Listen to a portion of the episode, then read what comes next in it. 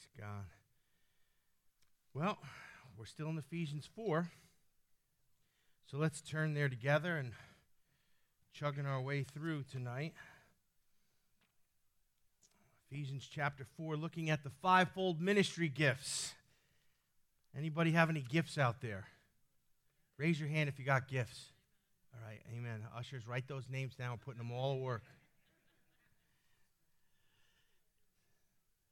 The truth is, we need all our gifts to be activated. We need our gifts to be put into use. Amen. Church is not a show. It's not a one man show. It's not, you know, well, the pastor's got to work one day a week, maybe twice if he's good on Wednesday. But all of us bring our gifts together and we use them in the body of Christ. Amen. It takes all of our gifts to allow God to do what He's called us to do here. Amen. It's never just about one person, it's about the body of Christ. So these gifts are important here, and as we're looking at them in great detail, we're taking our time uh, to just understand them. There's some applications that we're going to cover um, in this message about teachers tonight. We're going to talk about teachers. And uh, let me just read to you uh, verses 7 through 11 here on spiritual gifts here, chapter 4, the book of Ephesians. Father, we thank you for the word tonight. Thank you for this opportunity to be in your presence. Father, we think about those that aren't here tonight, Lord. Uh, we pray, Lord God, that you visit them and meet them wherever they are, Lord, and you encourage them and build them up in the middle of the week, Lord. Father, we thank you for this word. We thank you for the fivefold ministry gifts. And the Holy Spirit, we ask that you open up our minds and our understanding tonight, that we would have a better command of what you've called us to do and how the gifts should operate in the church. We ask it in Jesus' name. And the church said, Amen. Ephesians 4, starting in verse 7. But to each one of us, grace was given according to the measure of Christ's gift. Therefore, he says, He who ascended on high had led captivity captive and gave gifts to men. This is what Jesus was doing while he wasn't in the grave. He was liberating uh, Abraham's bosom. He was uh, getting ready to activate and gift the church. It says here in verse 9, Now this he ascended, what does it mean? But that he also first descended in the lower parts of the earth. But when he descended is also the one who ascended far above all the heavens that he might fill all things. And he himself gave some, Jesus, he himself gave some apostles, some prophets, some evangelists, some pastors, and teachers for the equipping of the saints, for the work of the ministry, for the edification of the body of Christ. Let's stop there. Verse 11 contains the gifts that we've been talking about. We've covered the most of them. We're going to finish up the last one tonight. So far, we've looked at apostles, and we realized the 12 apostles were those who walked with Jesus. They were part of his ministry, they saw him bodily resurrected. Anyone who operates in an apostolic spirit now, uh, doing what apostles do, is not like one of the 12 apostles, but working in an apostolic Spirit, what does an apostle do? They plant churches, they, they guard sound doctrine, they bring discipline and correction to the church, they pastor pastors, they lead leaders. How many think we need people like that in the body of Christ? Pray that God activates the apostolic gifts. We need them. And we talked about prophets, and prophecy has always been a part of the body of Christ from the beginning. We talked about Agabus, the prophet who prophesied to Paul. Uh, New Testament prophets seem to be different in function in the prophetic uh, use than Old Testament prophets, but nonetheless, prophecy is part of the New Testament experience. And we talked about evangelists, those who preach the word and preach it in unique ways that lost people can understand the gospel, and they have special anointings to bring the gospel in a way that produces converts. How many like the idea of having evangelists in the body of Christ win the lost? Amen. Isn't it powerful just watching people who are gifted to do those things? We showed a clip of Greg Laurie when, uh, you know, he, he has a Harvest America where they preach the gospel. You've seen Billy Graham crusades where he preaches the gospel in such a simplistic way, and then you watch people from all over stadiums come down and receive Christ. It's exciting, isn't it? So let's pray that God raises up some evangelists in the last days here that really have a heart for uh, the gospel and a unique way of bringing it to the generation. Last time uh, we looked at pastors and teachers were grouped together, and we noticed that, uh, you know, God has pastors, and when a pastor has a pulpit ministry, they need to be able to teach. Amen. uh, we can't just be, you know, smart and good looking. We actually have to have an anointing to preach the word. That was a joke for those of you who are glaring at me. But we talked about pastors last time, and pastors have uh, a big call, and it's, uh, it's serious, and they need to follow the, the order of conduct and all of these things. Pastors and teachers lump together. Pastors must be shepherds, they must exercise spiritual authority. If you don't have a backbone, you shouldn't be in pastoral ministry because I can tell you, after about 30 years of doing it, it's not for the faint of heart. The things that have come across my desk in all those years, I'm telling you what, um, you, you got to have a backbone and you got to have uh, a, love for the people of God. Amen. So I love you. Um, pastors also bring clarity and correction to the church. They speak to the culture when it strays. Uh, they define God's word and bring it to the culture in a way that you know people can receive it and get saved. The pastor teacher gift was lumped together, and although not every teacher is a pastor, every pastor needs to be able to teach. Every pastor uh, who's called to pastoral ministry doesn't necessarily have to have a strong pulpit ministry, but senior pastors or you know the primary leaders they have to have a strong pulpit ministry. Why? Because we need to be able to rightly divide the word and preach it in a way that people can understand, both for the saints and for the lost. But there are those in pastoral ministry who are administrative pastors, care pastors, counseling pastors, uh, teaching pastors as well. And they don't necessarily, so don't think if, well, I could never picture myself, you know, preaching and I don't like being in front of people. That doesn't exclude you from pastoral ministry. Someone say amen. So we covered those. The last is the teacher. Let's explore the teacher tonight. Look excited. Amen. We're going to talk about teachers while teachers are actually teaching. I'll be teaching while I'm talking about teachers. There are those who are teaching our children tonight, there are those who are teaching our youth tonight. So, in the midst of teaching, let's talk about teachers. Uh, what a powerful gift. Uh, all, uh, all of the body of Christ needs teaching. Say amen. How many would say you have benefited and grown and seen your faith expand by good, solid teaching? Amen. So, teachers are vital to the body of Christ because all the saints, that's every single one of us, me, you, all of us, at all times, especially new converts, they need solid, systematic, biblical instruction in order for all of us to reach spiritual maturity. Now, that doesn't happen without gifted teaching. Amen. I love the Word of God and I love to preach it, but I love to sit under good teaching all day long. I'm listening to messages, I'm listening to other pastors, I'm listening to the radio. Why? Because I need to hear the Word preached to me. Amen.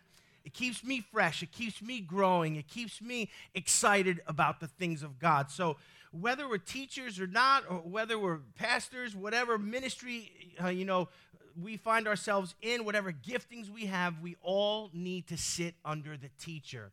Let's talk about teachers who teach in the classroom of Christian education. Do you realize Christian education is a huge part of what goes on in the body of Christ? How many, how many would say you know more now than when you got saved? Some hands aren't going up. I'm really alarmed. Yeah, we do know more. Why? Because we are, we are receiving teaching by the Holy Spirit through anointed teachers, and we get the Word of God in us. Now, we can't do that all by ourselves, so we need the teacher. And teachers should be celebrated. And I know the ones that, you know, are prominent in, in the body of Christ, uh, doing great work, they're appreciated. Um, just as evangelists and pastors, all the fivefold ministry gifts are important, but teaching is something that all of us are going to sit under. Now, when we talk about teachers in the classroom of Christian education, we're going to look at it on four levels. Anytime young people or newly saved people or the next generation of leaders need to be trained, we need wise teachers to train them. Amen. I sat under ama- some amazing men of God at Bible school that have so impacted my life and my ministry. Still to this day, I can remember the things I was taught. Uh, through these people, and uh, they've impacted my life. So understand the classroom is where Christian education happens, and it happens on four levels. Proverbs 22 6 is a familiar scripture to us. uh, I'm actually going to say it on Wednesday, and it's in my Sunday sermon too. But it says, Train up a child in the way he should go, and even when he is old, he will not depart from it. We all need training. Amen. We don't get saved and we know everything. Even the Apostle Paul sat down for two years before he went into public ministry and he got trained. What was going on when he, he was getting deprogrammed of all the wrong stuff that was in his head and his heart, and God was putting in the, the truth of the gospel and the new covenant in him, so he was trained. Training happens in the classroom, Christian education is an important part of what goes on in the body of Christ. It happens on four levels. The first level is the Sunday school teacher or the Wednesday night teacher. Amen. I want to say something. We have an amazing group of teachers in our church here that are committed to the growth of our young people. And I'm thankful for that. I'm thankful for my wife and, and all her team there that organize all that. How many teachers do we have functioning approximately? 80.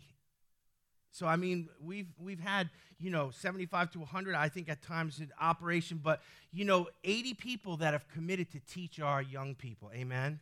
That's an awesome thing. How many of you out there are some that teach Sunday school? Raise your hands. Amen. Take a look around. Keep your hands up. Don't be shy. Come on, I want to clap for you. Thank you very much. I want to say something to you. You're a lively crowd here on Wednesday night, so I'm going to try and perk it up a little bit. But what goes on in the classroom is not babysitting, it is biblical instruction. You are putting something in the next generation that will produce fruit. We have no classes back there with curriculum that just tries to keep them busy. Those little monsters all sugared up. You bring them on Wednesday night, you bring them on. No, we're not trying to do that. We are putting the Word of God in them. And let me tell you something, it's working, amen. It's getting in them. And, you know, we've had times with our uh, Sunday school program and stuff that the children like to go so much. The parents told me they told their kids, if you're not good, you're not going to go to Sunday school. And they straightened up. That's amazing to me, amen that shows me that our Sunday school teachers who are teaching in the classroom, you know, it's more than, you know, uh, teaching little Bible stories and stuff. They are imparting the Word of God to the next generation. How about the second phase? I call it the homeschool teachers. Uh, people who teach their children at home. How many people homeschool here or have been homeschooled? Raise your hand. Look around, everybody. Don't be so dead tonight. Turn your head. All right, so we got some, amen, and that's a great thing because you know what? We know the school system is is falling apart. It's teaching our children all kinds of crazy stuff. So those that feel that call to teach their children at home, that is a teaching ministry. Uh, we we got locked down for two years, and people realized how difficult it was to deal with children because now mom and dad had to oversee the studies, and you know it was online and everything, and they realized, wow this isn't as easy as it looks. And, you know, learning reading and writing and arithmetic and all that stuff is important, but learning the principles of God's word, learning the truth of, you know, biblical history, learning the commandments, learning uh, the stories of Jesus, all of these things are something that, you know, our homeschoolers and, and you know, as Christian parents, we are all called by God to train our children. Amen. Don't think for a minute that, ah, well, they go to school, I don't have to train them. Or they go to Sunday school, I don't have to train them. All of us have a responsibility to teach the next generation. Amen. 80 of us in the body of Christ just here at Full Gospel Center have responded to that. We've got parents who are teaching their children at home. More and more, we're seeing people make that decision to keep their children home and to train them. Amen. Remember, we got elections coming up for the school boards. Amen. Let's vote in some godly people with morals. Amen. Enough of this crazy nonsense. My son uh, works in Local 21 in the union. One of his uh, mechanics there, a foreman, one of them is actually running for the Arlington School Board. Amen. Sister Pat met him. He gave me a phone call, and I, I said, Hey, we support you. You can put your sign out there. This guy, he's a straight shooter, he's got morals. So, you know, we need to get up, uh, you know, we need to get out there and vote. Amen. It's one thing for us to just say, oh, well, we'll train them at home or we'll bring them to church. Or, you know, we, sometimes we just need to get off our blessed assurance and get out there and do something. Amen. Oh, Wednesday night, hold on. Sunday school, homeschool, all teaching gifts, all part of the teaching ministry. How about Christian school? We have some great Christian schools in our areas. How many have went to Christian school or sending your children to Christian school? Amen. We got some hands going up. That's a good thing. Christian school, just like uh, homeschool, uh, you get that good Christian education. You get morals. You get, uh, you know, everything that you're not getting at the public school system. So Christian school teachers are important. Now, I want you to think about this for a second. A lot of times we don't think about the sacrifices people make who are in ministry. You know, the fivefold ministry gifts are gifts that are used uh, on a full time basis. They are vocational gifts in a sense, but realize a lot of people who go into ministry make, make like half of what you would make in the private sector. Come on, Wednesday night. So, to go into ministry to use your gift, those teachers who are teaching in the Christian schools can make a lot more money in the public schools, nine times out of ten. But they make that sacrifice so that they can impart something to the next generation. And we should honor that, amen. Those teachers that teach in Christian schools, uh, you know, who are carrying the Word of God to our next generation of students uh, is a, a valid, powerful teaching ministry, and they need the teaching gift to do it. Amen. How many have had teachers growing up, whether when you went to school, that you still remember? Amen. For good or bad reasons. I have some that I remember that I have PTSD from, and I have some that really imparted some powerful things into my life. Coaches, teachers, had history teachers that were so passionate about history and teaching, you know, this stuff. And I, the, the passion uh, of, of a good teacher, the excitement of a good teacher can really impact a student's life. Let's pray for our Sunday school teachers, our homeschool teachers, our Christian school teachers. I want to cover one more level the seminary Bible school level. There's higher education for Christian education, those who are called to full time ministry. And if you feel a call to full time ministry, if you feel a call to preach, to teach, if God's pulling you in that direction, I would very, very strenuously encourage you to get trained on that level. We have too many half baked people who have jumped into leadership and they're untrained. They don't know scripture, they don't know context, they don't understand hermeneutics, they don't know how to rightly divide the word. You know, they don't understand how to do exposition from the scripture, and then you hear them preach and you're like, you need you need a timeout. Amen. So those who teach on that level in seminary and Bible school, very powerful. There again, me on a personal level, the teachers, I, I still know some of them. Some of them have come to preach here. We've got some lined up. Probably uh, we're, we're talking with them to come in. Why? Because these are solid men of God that have the Word of God in them and they can impart something to the next generation. Kim and I sat under some beautiful men and women there that just imparted so much to us. And hopefully you're reaping the benefits of that. So, um, but that's probably another sermon. So there are teachers on that level in the classroom, but there are also teachers that teach full time in the ministry in church. Now, let's talk about the function of teachers within the church. The Word of God basically tells us we are taught in two ways. Number one, we are taught by the Holy Spirit. You say, well, oh, Pastor Rick's teaching tonight. N- not if I'm right with God, I'm just a conduit. Amen if I if I was on my feet and got something from the Lord and the Holy Spirit illuminated it to me so I could understand it, uh, hopefully tonight I'm just the conduit, but the Holy Ghost is teaching you. Amen. So we're taught by the Holy Spirit, and then we're taught by the Holy Spirit by those who are specifically gifted to teach the body of Christ. Let's look at the first prong of the two. We are taught by the Holy Spirit. Listen to 1 John 2 26 through 27. If you're taking notes tonight, write these scriptures down. 1 John 2, 26 through 27. These things I have written to you concerning those who are trying to deceive you. As for you, he's talking to Christians, as for you, the anointing which you received from him remains in you, and you have no need of anyone to teach you, but his anointing teaches you all things. It is it is true, it is not a lie, and just as it has been taught, it, you remain in him. So, what's Paul saying there? He's saying, Look, you've got the Holy Ghost in you, and he's the umpire of your soul. no matter who stands behind a pulpit, no matter who's on radio or TV, when they say something, the Holy Ghost in you is the umpire. And if it's wrong, he's going to go, Whoa, wait a minute. Have you ever heard something and you're like, Whoa?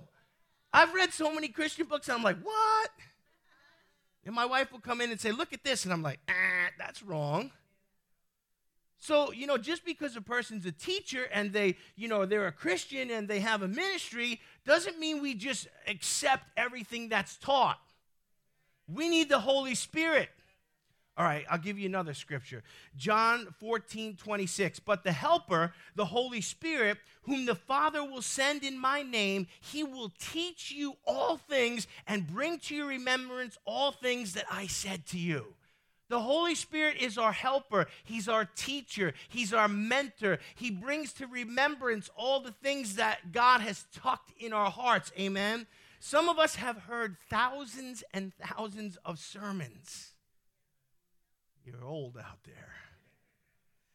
Right? I think about you know, I've been saved since I'm 14, constantly listening to the word, constantly sitting under, and I can't, you know, there are days where I can't remember why I walked into a room. So how am I so Evans, how am I supposed to remember all that stuff that, that the Lord tucked in my heart? The Holy Ghost brings it to remembrance, amen. And he brings it up when I need it. And sometimes it's coming out of my mouth and I'm saying it and I'm like, I didn't even know I knew that. I, I can't even remember remembering that. Come on, Wednesday night. That's the Holy Spirit, amen. John 16, 13. However, when the Spirit of truth has come, he will guide you into all truth. He will not speak of his own authority, but whatever he hears, he will speak, and he will tell you things to come. So not only do we get teaching by the Holy Spirit, but we get prophetic warning by the Holy Spirit. He guides us, he leads us, he leads us into all truth. Amen. So important we understand when it comes to teaching, it has to be Holy Spirit driven, and we need the Holy Spirit to allow it to sink into our heart. Listen, there are times where sometimes you have to spit out the bones and swallow the meat. Have you ever heard some, some teaching like that? well, the pastor said it, it must be true. Not unless it lines up with this. Oh, Wednesday night. So we need that referee, that umpire, the Holy Spirit.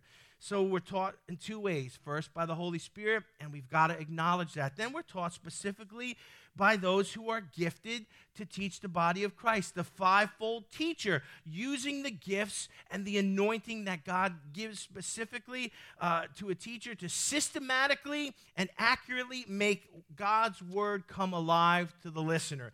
If you've ever sat under a good teacher, you know they're enjoyable to listen to. Have you ever heard someone teach or preach and you're like, man, I could listen to that all day? Anybody ever experienced that? And then have you heard somebody and you're like, is it over yet? That's the difference between the anointing, amen. So thank God for the fivefold ministry gift, but let's always remember to acknowledge the Holy Spirit's role in our teaching and our training. Uh, so preaching and teaching in its purest form are different. Did you hear what I said? Preaching and teaching. Wave at me if you're still awake. All right, praise God. Some people still aren't waving. Preaching and teaching are a little different. I'm going to try and define uh, preaching and teaching in its purest form so we can understand. But hear, hear this we need teachers in the church, we need preachers in the church. Amen. Teaching and preaching are a little different. Uh, we need a balance from our pulpits of preaching and teaching. If you go to a church where all they do is preach and all they do is shout and scream and yell and uh, run around and you never get into the depth of the word, you're not going to grow spiritually. You can hoop and holler and backflip and shout and hallelujah and Sunday go to meeting and put your best hat on. But sometimes you need to get past that superficial, you know, kind of just, you know, scratching the surface and dig deep into the word. You know, and, and Wednesday night we do that here. We dig deep and We go verse by verse. We go line by line. We go gift by gift. We've talked about, you know, this chapter we've just explored and, and, and dug in, and we need both of that. So, what is preaching in its purest form? Preaching is proclaiming the foundational basic tenets of the gospel. It, it, centers on the gospel, it centers on salvation. It's geared to the listener who may or may not be saved, or even young Christians. It's proclaiming the, the basic truths of the gospel and the word of God so that everyone can understand and relate to them. Someone say, Amen. That's important. We've got to preach the gospel, amen. But if every Sunday all I do is preach the gospel and we never dig deep into the rest of the, uh, the 66 books of the word and get some depth, we're going to be shallow Christians. So, what is teaching? Teaching is usually more in depth and detailed and more systematic. The purpose of teaching is to explore and enjoy every morsel of God's word exhaustively, verse by verse, making it uh, making precise theological applications to the listener so that they can apply them to their lives. Getting this, right? Preaching and teaching, a little bit different in their application. Now, I want to say something what I've learned over the years uh, of ministry for myself and for those uh, who've been around me is that the most effective pastors have learned to do both simultaneously. They learn to do what I strive to do is called teach preach. Amen. You've got to preach it in a way that it's explosive enough to the listener that it has some attraction to it, but dig deep enough that everybody within your congregation can get something out of it. When I was a young uh, graduate from Bible school, I sat under a pastor who's a, you know, he's an internationally known speaker now, Bob Sorge. He has an amazing testimony. You can look him up online. We might try and have him come speak here. Very powerful man of God. He told me something as a young preacher. He said, You have got to have something for everyone in every sermon that you preach. He said, You've got to be able to reach in the same message the unbeliever, the new convert, and the seasoned saint or theologian. Now, where his church was, was not far away from the Bible school that I graduated. On any given Sunday, you could have a lost person sitting down next to the president of the Bible school who was a, a high level theologian. And as a pastor, he would strive to have something in his message for everybody. How did he do that? He learned to teach, preach. And I want you to understand the difference between teaching and preaching and the fact that we need both of them and that we can't have just one or just the other. Some churches, all they do, verse by verse, line by line, detail by detail, bogged down, bogged down. You know, well, we're in the book of Ecclesiastes today, but the Holy Spirit's saying you need to be doing something else. Well, we're going to follow it in order. Why would you get that religious with the Word of God? I love to do systematic line by line, verse by verse sequential studies, but I follow the Holy Spirit, and sometimes He says, No, it's not the season for that. Preach this. Amen. So, preach, teach, and understand that the Word of God is there uh, to be taught by anointed teachers, preached by anointed preachers to strengthen the body of Christ. Let's take a look at what God's Word says about those who teach. And I'm going to cover. I'm going to cover a few scriptures and a few things and try and bring this in for a landing tonight. It's a dangerous thing when all I can see is a glare on the clock. Because I can go for quite a bit.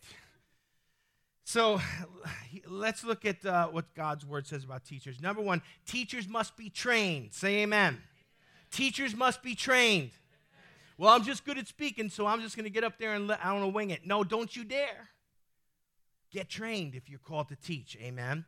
Teachers must be trained and have the humility of a student themselves. Did you ever meet people that they want to teach others, but their life is a mess, or they're not in order themselves, or they really don't know what they're talking about? But they have charisma and the gift of gab, and they like to hear the sound of their own voice?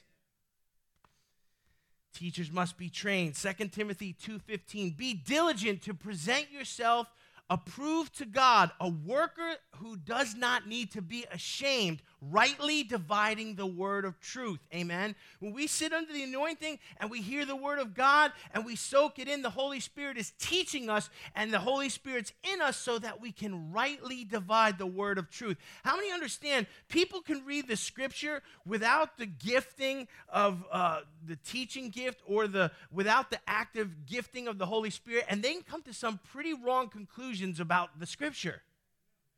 In fact, a lot of us, before we were saved, we would read it and think it meant something different. But then, you know, we got saved and the Holy Ghost got in us and, and He retrained us. Amen.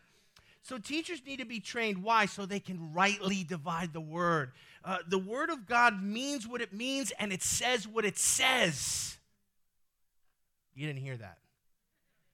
The word of God means what it means and it says what it says. This is not a literature class. Well, what John 3:16 means to me, I don't care what it means to you. This is not literature 101. This is the Word of God. It means what the Holy Ghost meant it to mean when He inspired it through the people who penned it. So we have to be trained so we rightly divide the Word. Now, don't be intimidated by that. If you're called, if you're gifted, uh, if you're a Christian, if you got the Holy Ghost in you, you can understand the Word of God. If you sit under the anointing week after week, God's putting it in you. Don't be afraid to open your mouth and let it out. Amen. If you're wrong, you won't kill anybody. I've heard some, I've heard some people say, this is what this means or something, and I'm looking at them, I'm like, how did you live this long? But you know, there's a learning curve to it. But what I'm trying to say is if we're called to teach, then we should be trained. We have to rightly divide the word. It's, it's not whatever it means to us, it's not our opinion, it's not our spin on it or our twist in it. The word of God says what it says and means what it means. Paul tells Timothy to rightly divide the word. That means teachers must be skilled and anointed to actually allow the Holy Spirit to reveal, to illuminate to them. Many people say, I, I got a revelation. Really, that's not the right word. Revelation is closed. God revealed the word of God through uh, his people, and they wrote it down in Scripture. Now, revelation is closed. We can't add more chapters to the Bible at this point in the church age, all we, we have is the illumination of the Holy Spirit. He allows it to come alive so that we understand it. Amen. I can't say, well, I got this new revelation from God and, and it doesn't line up with God's word. No, you, you got a lie and you're deceived. Amen. Charismaniacs. So understand that. Uh, you, we can never say, oh, God showed me this. You know, that's how cults start. That's how uh, division starts in the body of Christ. It's got to line up with the written word. I know people use that word revelation. I know it's used in scripture in places, but really it's illumination. So understand that. We need to be able to rightly divide the word. The Holy Spirit illuminates it to us so we understand what it means, and then we apply it to our daily living, and it produces fruit. Uh, number two, the second thing I want to say about teachers is teaching is not a career choice. Ministry is not a career choice. I sat down with a pastor one time that was in a denomination that teaches all kinds of unbiblical things about sexuality, and I can go on and on and describe, but you get the idea. And I and I talked to him a little bit, and I'm and like I, I found out that he chose the ministry as a vocation, and said, "Well, it's a pretty good gig and I got this and I got these benefits and I guess I'm going to do it till I retire. And not only was the guy not called to ministry, he wasn't even saved. Wow. That was the last time we had lunch. But, you know, I, I walked away from that thinking, who, who would choose the ministry as a profession because it was a good profession? Teaching is not a career choice, it is a calling if you're called to the ministry, you will do the ministry because nothing else will satisfy you. My Bible school teachers told me if you're called, you will fulfill your call, but if you're not called, you'll never last. And that's the truth. So if you're called to fivefold ministry, if you're called to teach, uh, you know, you'll, you'll do that under the power of the Holy Spirit, but it's not a job that you choose. James 3 1 tells us that the calling should be pursued in the fear of the Lord. He said, Not many of you should become teachers. Wow, that's an interesting little disclaimer, amen. You know, uh, you would think the Bible would tell you, get into ministry. No, he says, not many of you should be uh, become teachers, my fellow believers, because you know that he who teaches will be judged more strictly. Wow. Anybody out there saying, I'd like life to be a little bit harder and stricter and tighter on me? But if you're called, you'll be able to bear it. Amen. Number three, teachers must be solid in three areas according to Titus 2 7 and 8. Titus 2 7 and 8 says this In all things, showing yourself to be a pattern of good works, in doctrine, showing integrity, reverence, and incorruptibility, sound speech that cannot be condemned, that one who is an opponent may be ashamed, having nothing evil to say of you. So, Titus is a good scripture for those called to any kind of ministry to take a look at, but specifically here for teachers, they need to be solid in these three areas. Number one, solid in their personal walk with Jesus. Amen. You can't just be an egghead. You can't just be an intellect. You can't just be a good speaker. You got to be saved and walking with Jesus. If not, your teaching's not going to have anointing. Number two, you, they have to be solid in their walk, but they also have to be solid in their theology. Amen? There are so many good books on systematic theology. There's so much solid teaching. Uh, the body of Christ is at a place where none of us have an excuse to be ignorant of anything anymore. Amen? We could be in the Word. We could be. I know, you know, a lot of people are not going to study theological commentaries or, or whatnot, but if you're called, you know, you should have solid theology. It's amazing how many Christians don't have a Christian worldview. They don't understand the thrust of the gospel. They don't understand eschatology, but yet you, we log hours and hours on our computers, TVs, and cell phones, and we remain kind of dull. So if you're going to teach, you need to get trained. If you're going to be trained, you need to have solid theology. And you need to understand at least the basic tenets of theology. Now, not everybody's going to believe the same thing about certain things, but there are certain foundational things we must believe because they are solidly scriptural. Amen.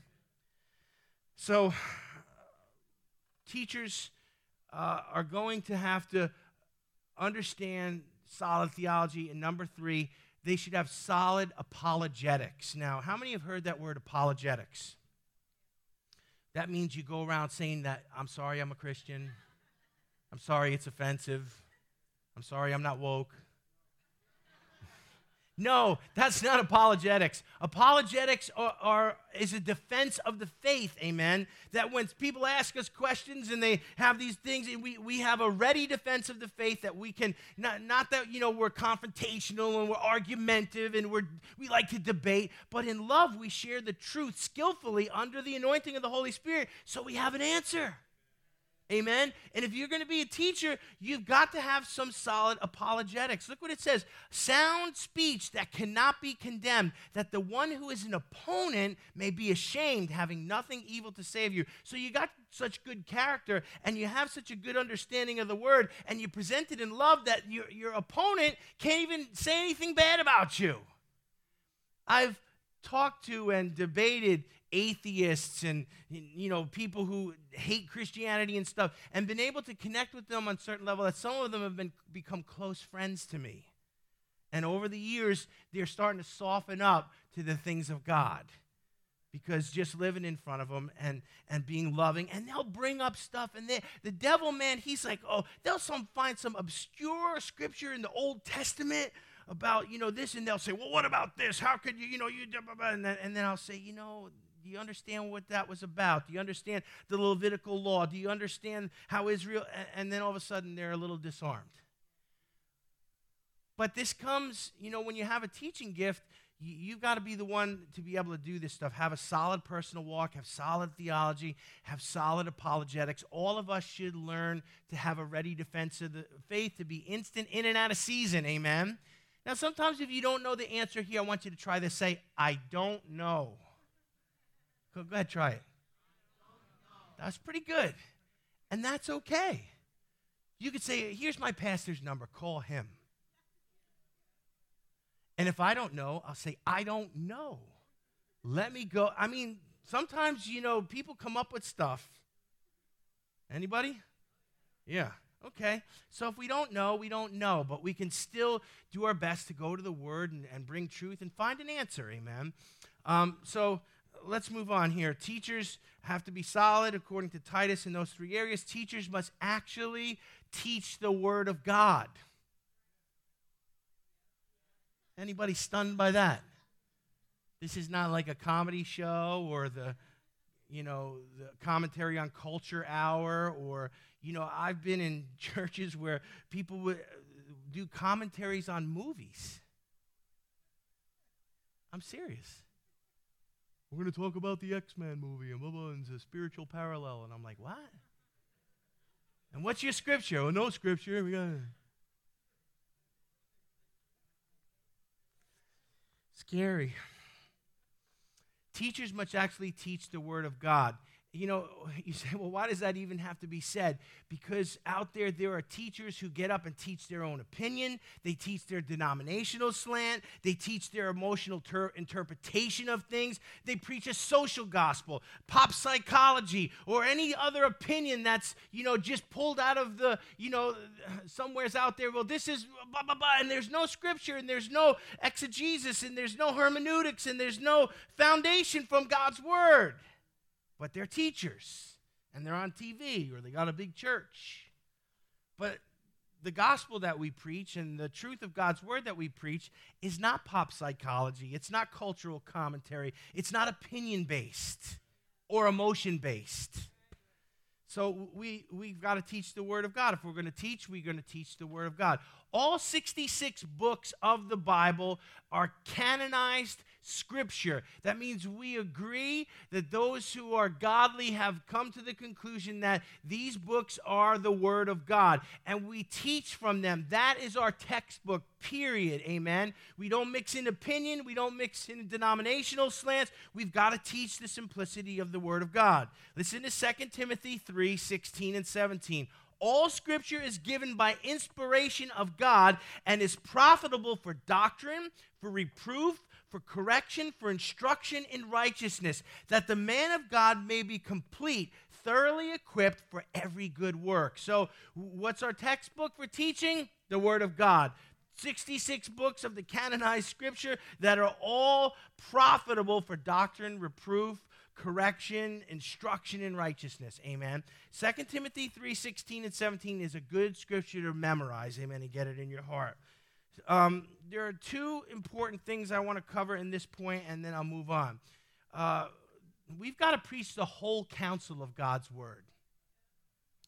Acts 20, 26 and 27 says, Therefore I testify to you this day that I am innocent of the blood of men, Paul is speaking, for I have not shunned to declare to you the whole counsel of God's word. You can't sit under a ministry that only preaches from the New Testament. You can't, you know, say, well, I'm a grounded Christian and have solid theology if we refuse to understand the Old Testament. It's types and shadows. There's a ton of principles in there that give us clarity in the New Testament. There are prophetic books like Daniel and Ezekiel in the Old Testament that are coming to pass now. So if we're ignoring them, that means our eschatology is wrong. You can't go to a place that refuses to touch morality issues. You can't sit under a ministry that won't preach the book of Revelation. We've got to preach the whole counsel of God's word. And when we do, it produces two things. Number one, it produces the completeness described in Second Timothy. Look, that the man of God may be what? Uh, complete and thoroughly equipped. Completeness, completeness only comes when we've got the big picture, amen? Well, I only want to hear about Jesus. I had someone come to me one time while I'm preaching in the Old Testament about David or through the book of Judges. I don't want to hear the Old Testament. I want to hear about Jesus. That's all you want to hear about? Jesus is in the Old Testament. He's in the Psalms. He's in the prophets. He's everywhere from cover to cover. Open up your eyes, broaden your mind a little bit. Realize it's the Word of God. I mean, if all you preached through was the Gospels, after a while, I mean, you would need to broaden it out a little bit. Oh, it's all I want to hear is about Jesus. Well, you don't sound like Jesus right now because he said not one jot or tittle or mark of punctuation would pass away from the Word of God, and it's all part of the Word of God. I didn't come to abolish the law, I came to perfect it. He quoted the Old Testament constantly as he taught. Okay, the second thing I want to say is that when we preach the whole counsel of word, not only does it bring us the completeness, but it, it actually protects the teacher from being accountable of preaching half the truth. Look what Paul says I am innocent of the blood of all men when you preach the full counsel of God's word, every part of it, you preach about heaven, you preach about hell, you preach about sin, you preach about repentance. Come on, the whole thing, amen. No one can come to you on the day of judgment and say, hey, preacher, you didn't tell me. Because you didn't have the guts to tell the truth. You don't want to offend anybody. Paul said, I'm innocent of every man's blood because I told you everything I know just how it is. Amen. And that's what we need in our teachers and in our pulpits, that they would teach the full counsel of God's word. Number five, teachers must make every effort to live what they teach. Amen. How many understand that, you know, we're all sinners and none of us are perfect and we have good days and bad days? Some days we can live, you know, as much as the gospel as we know, and then, then another day we're having a bad day. You know, we yelled at the wife, we shouted out the kids, we kicked the dog. Some of you are more offended I kicked the dog. But I'm saying, you know, nobody's perfect, right?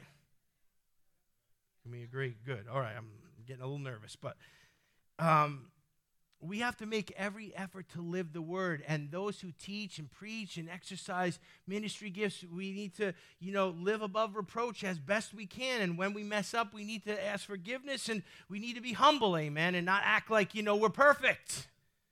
So if you're thinking about going into ministry, if you are in ministry, if you're using spiritual gifts, do your very best to live the word of God. Amen. Don't, you know, don't give yourself a license to do certain things and go, well, you know, it's just my vice. No. That's not a good thing. Romans 2:21 says, "You therefore who teach another, do you not teach yourself? You who preach that a man should not steal, do you steal? Wow. Paul's, Paul's going, you know, hardcore there. He's saying, you know, if, if you're up at the pulpit or you're teaching or you're teaching little kids or you're training your own kids, is there hypocrisy in you? Are you doing the things that you tell them not to? Wow. People would say, oh, I would never steal. But some of us, you know, clock in clock out, sit at our desk, look at the computer for two hours, steal from our boss. We got paper clips and notepads, and they don't belong to us. So, you know, we've got to do our very best to do, uh, you know, to live the Word of God, to practice what we preach, to live what we teach. You know, it's not like, well, oops, I, I, I yelled at my kids or my wife and I had an argument, so, you know, now I have to resign from the ministry and I can never do it again. Trust me, there would be no pastors, no teachers. some, some, some couples have had to get separate cars so they didn't fight on the way to church. No. All right, let's bring this in for a landing here. Number six, uh, the last thing I want to say about teachers is that there will be false teachers. Amen. And you and I, who are filled with the Holy Spirit and have discernment, which is another spiritual gift, need to be able to spot the faults. Remember what I said about having the Holy Ghost in you? He's the umpire of your soul. So when when something is said that doesn't line up with the word of God, and we've heard over the years, you know, people say things, and there was even one time we had someone come in as an evangelist from another country, and they said something. My wife and I were just talking about this the other day, and they said something that was unbiblical. And I think I can't remember exactly, but I think I got up at the end of the message and corrected it immediately and then when they left, they never came back. But uh, I corrected it in the next message where I talked to the people. So we've got to be careful about, um, you know, people who teach things that are unbiblical. The New Testament warns us over and over again that there will be false teachers. I could cover so many scriptures. I, uh, for time's sake, I'm not even going to read this, but I want you to write down 2 Peter 2 12 through 21 it shows a lot of the marks of a false teacher, uh, of those who are false. Uh, if you take some time to ingest that over and over again, the scripture warns us about false teachers, gives us the marks of those who are false ministers. Uh, so understand that we have to be able to spot that. Just because someone has the ability to teach doesn't mean that they are called by God. We don't need gurus and, you know, intellects or, you know, talking heads in the body of Christ. We need people who are called to minister. Amen. Uh, you know, I've seen so much of this out there. Just, you know, well, they're on TV. Well, they got a big church. Well, if it doesn't line up with the Word of God, I don't care. Now, you got to be careful because there are those in the body of Christ that are jealous of other ministries that are bigger than theirs that call everybody a false teacher. And I've seen a lot of that. Oh, they're a false teacher. Why? Because they don't put people into a coma in five minutes and you're, you're mad. I'm just being real with you. I think a lot of the criticism we see in the body of Christ is rooted in jealousy. Just because someone doesn't believe, you know, exactly the way you believe on eschatology or, or some application, or because they speak in tongues and someone told you you can't, and, you know, oh, they're a false teacher. Be careful. Be careful. On foundational things, we have agreement. On non foundational things, we have grace. And so, you know, they, not everybody's going to think exactly like us, but doesn't mean they're not saved and doesn't mean they're not called. Amen.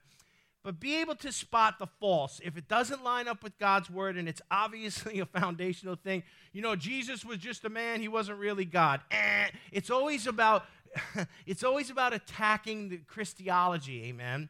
That's where you're going to find the bulk of your heresy. So, uh, be able to spot the false, be able to spot the traits of the false, um, there will be plenty of smooth talking, slick, skilled speakers out there who would love to deceive and then fleece the people of God for their own gain. And there's a lot of them out there today. Don't send them money, don't watch their programs. They're begging, we're going to go off the air. Go off the air. Because God finances what he, what he does. Amen. So there'll always be false teachers. So I hope that you learned a lot about the fivefold ministry gifts. We're going to bow our heads and thank God in a minute, but we've covered each of them. Next time we're together, God willing, we're going to understand what the fivefold ministry gifts are for as the word continues here in Ephesians to give us clarity. Father, we thank you tonight uh, for the gift of the Holy Spirit who leads us into all truth. And Holy Spirit, you are our teacher. I'm not the teacher here. I'm just the conduit. I'm just called to, to preach the word under the anointing and demonstration of the Holy Spirit. But Holy Spirit, you teach us, you train us, you guide us, you lead us into all truth. And we thank you for that tonight. Father, I pray for my brothers and sisters. Father, all of us have wrong thinking and wrong theology and maybe some baggage from the past or baggage from uh, our, our church upbringing, and we need our hearts straightened out. Lord, do that work in each of us. Bring us into the truth with clarity. Father, help us to believe rightly about you and your character and about what your word promises. Father, I ask all this in Jesus' name. Amen. Amen. Give him praise tonight.